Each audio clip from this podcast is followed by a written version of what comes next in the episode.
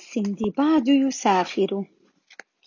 عاش السندباد الصغير مع عمته، ولما بلغ سن الشباب أخبرته أن أباه كان تاجرا مشهورا ينتقل بين البلدان، وقد خرج منذ سنوات عديدة في إحدى رحلاته، ولكنه لم يعد وانقطعت أخباره.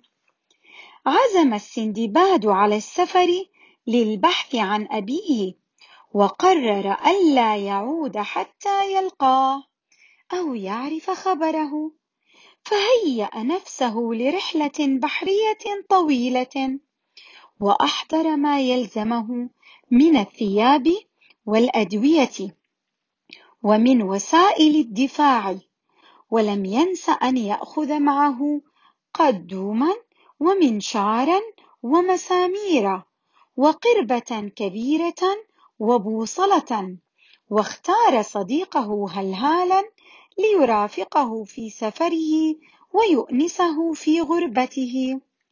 وحان وقت الرحيل، فنشر الربان شراع السفينة، فأخذت تتهادى على سطح الماء مبتعدة عن الساحل شيئا فشيئا.